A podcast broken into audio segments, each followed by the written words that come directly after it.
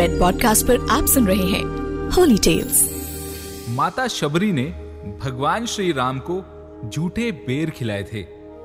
ये बात तो आप सभी लोग जानते हैं। लेकिन भील जाति में पैदा हुई माता शबरी से आखिर भगवान राम क्यों और कैसे मिले? आज मैं आपको यही कहानी सुनाने वाला हूँ। नमस्कार, मैं हूँ हिमांशु शर्मा और रेड पॉडकास्ट के होली टेल्स में आइए सुनाता हूँ आपको शबरी की कहानी। बात भगवान राम के जन्म से पहले की है। जब भील आदिवासी कबीले के मुखिया अज के घर एक बेटी पैदा हुई। उसका एक नाम श्रमणा और दूसरा नाम शबरी रखा गया। शबरी की माँ इंदुमती उसे खूब प्यार करती थी। बचपन से ही शबरी पशु पक्षियों की भाषा समझकर उनसे बातें करती थी। और जब शबरी की माँ उसे देखती तो उसे कुछ समझ ना आता कि भला पशु पक्षियों से ये छोटी सी बच्ची क्या बात कर रही है। समय बीतता गया और कुछ समय के बाद एक पंडित जी ने शबरी के परिवार को बताया कि वो आगे चलकर सन्यासी बन सकती है। इस बात का पता चलते ही शबरी के पिता ने उसे इस मार्ग से रोकने के लिए उसका रिश्ता तय कर दिया। जैसे ही शादी का दिन नज़दीक आया शबरी के घर वालों ने खूब सारी बकरियाँ और अन्य जानवर घर के पास लाकर बाँध दिए। एक दिन शबरी की माँ जब उसके बाल बना रही थी तो उसने माँ से पूछा, माँ, इतने सारे जानवर हमारे घर क्यों लाए गए हैं? तब माँ ने जवाब दिया, बेटी, तुम्हारा विवाह होने वाला है, इसलिए हम लोगों ने इन सभी जानवरों का इंतज़ाम बलि देने के लिए किया है। तुम्हारी शादी के दिन ही बलि प्रथा होगी और फिर उससे स्वादिष्ट भोजन बनाकर इन सबको परोसा जाएगा। माँ के मुँह से ये बात सुनकर शबरी का दिल बहुत दुखा। काफ़ी देर तक शबरी उन जानवरों को आज़ाद करने के बारे में सोचती रही। सोचते सोचते शबरी के मन में हुआ कि अगर ये जानवर यहाँ नहीं होंगे तो इनकी बलि रुक सकती है। ऐसा नहीं हुआ तो मेरे घर से कहीं चले जाने पर भी ये बलि रुक जाएगी। जब मैं यहाँ रहूँगी ही नहीं, तब मेरा विवाह कैसे ही होगा? और जब विवाह नहीं होगा तो फिर बलि प्रथा कैसी? बल्कि मेरे यहाँ से चले जाने से ही इन मासूम जानवरों के प्राण बच जाएँगे। इसी सोच के साथ जानवरों को रखी गई जगह पर शबरी जा पहुँची। उसने सोचा कि उन्हें खोल देती हूँ। लेकिन जानवरों की संख्या बहुत ज़्यादा होने के कारण वो ऐसा नहीं कर पाई। इसलिए शबरी जंगल की तरफ़ अकेले ही भागने लगी। भागते भागते शबरी ऋषिमुख पर्वत पर पहुँच गई। वहाँ करीब दस हज़ार ऋषि रहा करते थे। शबरी को लगा कि वो भी इसी जंगल में किसी तरह ऋषि मुनियों की सेवा करके अपना जीवन जी लेंगी। वो चुपचाप उसी जंगल में एक हिस्से में किसी तरह से रहने लगी। शबरी रोज़ाना ऋषि मुनियों की झोपड़ी के आगे झाड़ू लगाती और हवन के लिए लकड़ियाँ भी लाकर रख देती। ऋषि मुनियों को समझ ही नहीं आ रहा था कि जंगल में उनके ये सारे काम अपने आप कैसे हो रहे हैं। तब एक दिन किसी ऋषि ने शबरी को यह कार्य करते देख लिया। उसे देखते ही उन्होंने उसका परिचय पूछा। जैसे ही शबरी ने बताया कि वो भील आदिवासी परिवार से संबंध रखती है तो उसे ऋषियों ने खूब डांट लगाई। उस मासूम शबरी को तो इस बात का बिल्कुल भी नहीं पता था कि उसकी जाति छोटी है। और उसे ऋषियों द्वारा जाति की वजह से यह अपमान सहन करना पड़ रहा है। इतना सब होने के बाद भी शबरी हर ऋषि मुनि के दरवाजे पहुँचती और उनके आँगन में झाड़ू लगाकर उनसे गुरु दीक्षा देने के लिए कहती, हर कोई शबरी को उसकी जाति की वजह से अपने आश्रम से भगा देता था।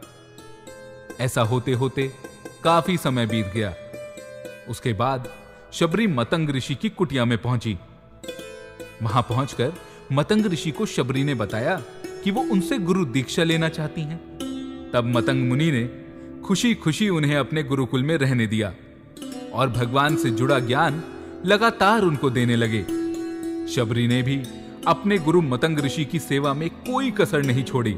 वो शिक्षा भी लेती थी और गुरुकुल के सारे काम भी करती थी। शबरी से खुश होकर मतंग ऋषि ने उन्हें अपनी बेटी मान लिया।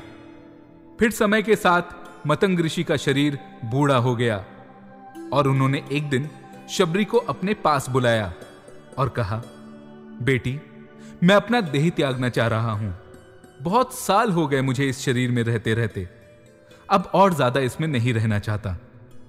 तब शबरी ने दुखी मन से कहा, प्रभु, आपके ही सहारे तो मैं इस जंगल में रह पाई हूँ। अगर आप ही चले जाएँगे तो मैं जीकर क्या करूँगी? आप अपने साथ मुझे भी ले चलिए। मैं भी ये देह त्याग दूँगी। तब मतंग ऋषि ने जवाब दिया, बेटी, तुम्हें चिंता करने की ज़रूरत नहीं है।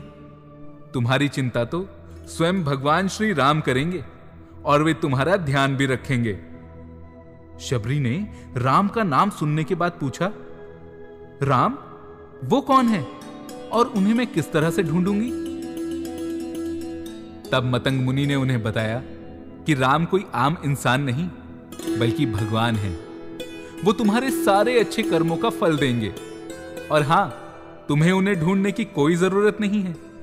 वो एक दिन खुद तुम्हें खोजते हुए इस कुटिया में आएँगे, और तुम्हें उनके हाथों ही मोक्ष मिलेगा। तब तक तुम इसी आश्रम में रहो। इतना कहते ही मतंग ऋषि ने अपना शरीर त्याग दिया। शबरी के मन में मतंग ऋषि के जाने के बाद से ही एक बात थी कि भगवान राम स्वयं उससे मिलने आएँगे। वो रोज भगवान राम से मिलने के लिए बाग से अच्छे अच्छे फूल लाकर पूरा आश्रम सजाती और भगवान के लिए बेर तोड़कर लाती। भगवान के लिए बेर चुनते हुए शबरी उन्हें चख लेती ताकि वो भगवान को सिर्फ़ मीठे बेर ही भेंट कर सके।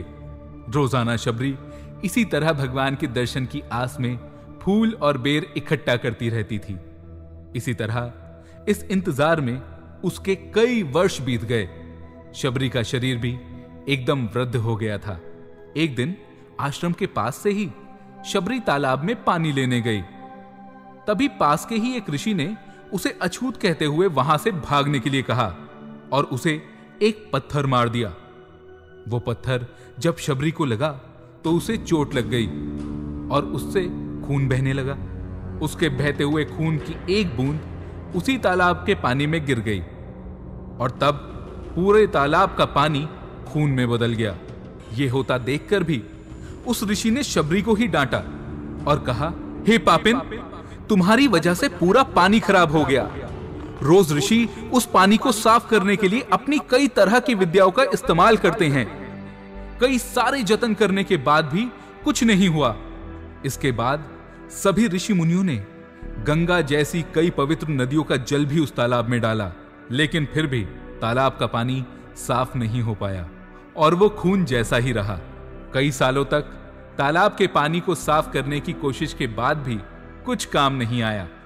तब ऋषियों ने थककर सब कुछ करना छोड़ दिया। इस घटना के कई सालों के बाद भगवान श्री राम अपनी पत्नी सीता के हरण के बाद उन्हें ढूंढते हुए उसी तालाब के पास पहुँचे। वहाँ मौजूद उन ऋषि मुनियों ने उन्हें पहचान लिया।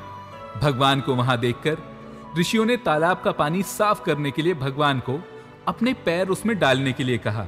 लेकिन भगवान श्री राम के चरण स्पर्श के बाद भी उस तालाब का पानी जैसे का तैसा ही रहा। ऋषि मुनियों ने भगवान से भी कई अन्य जतन करवाए।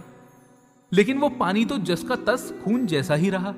तब भगवान ने ऋषियों से पानी के रक्त में बदलने की कहानी पूछी। और तब ऋषि ने शबरी को पत्थर मारने वाली सारी घटना बता दी। उसके बाद कहा कि वो महिला ही अपवित्र है।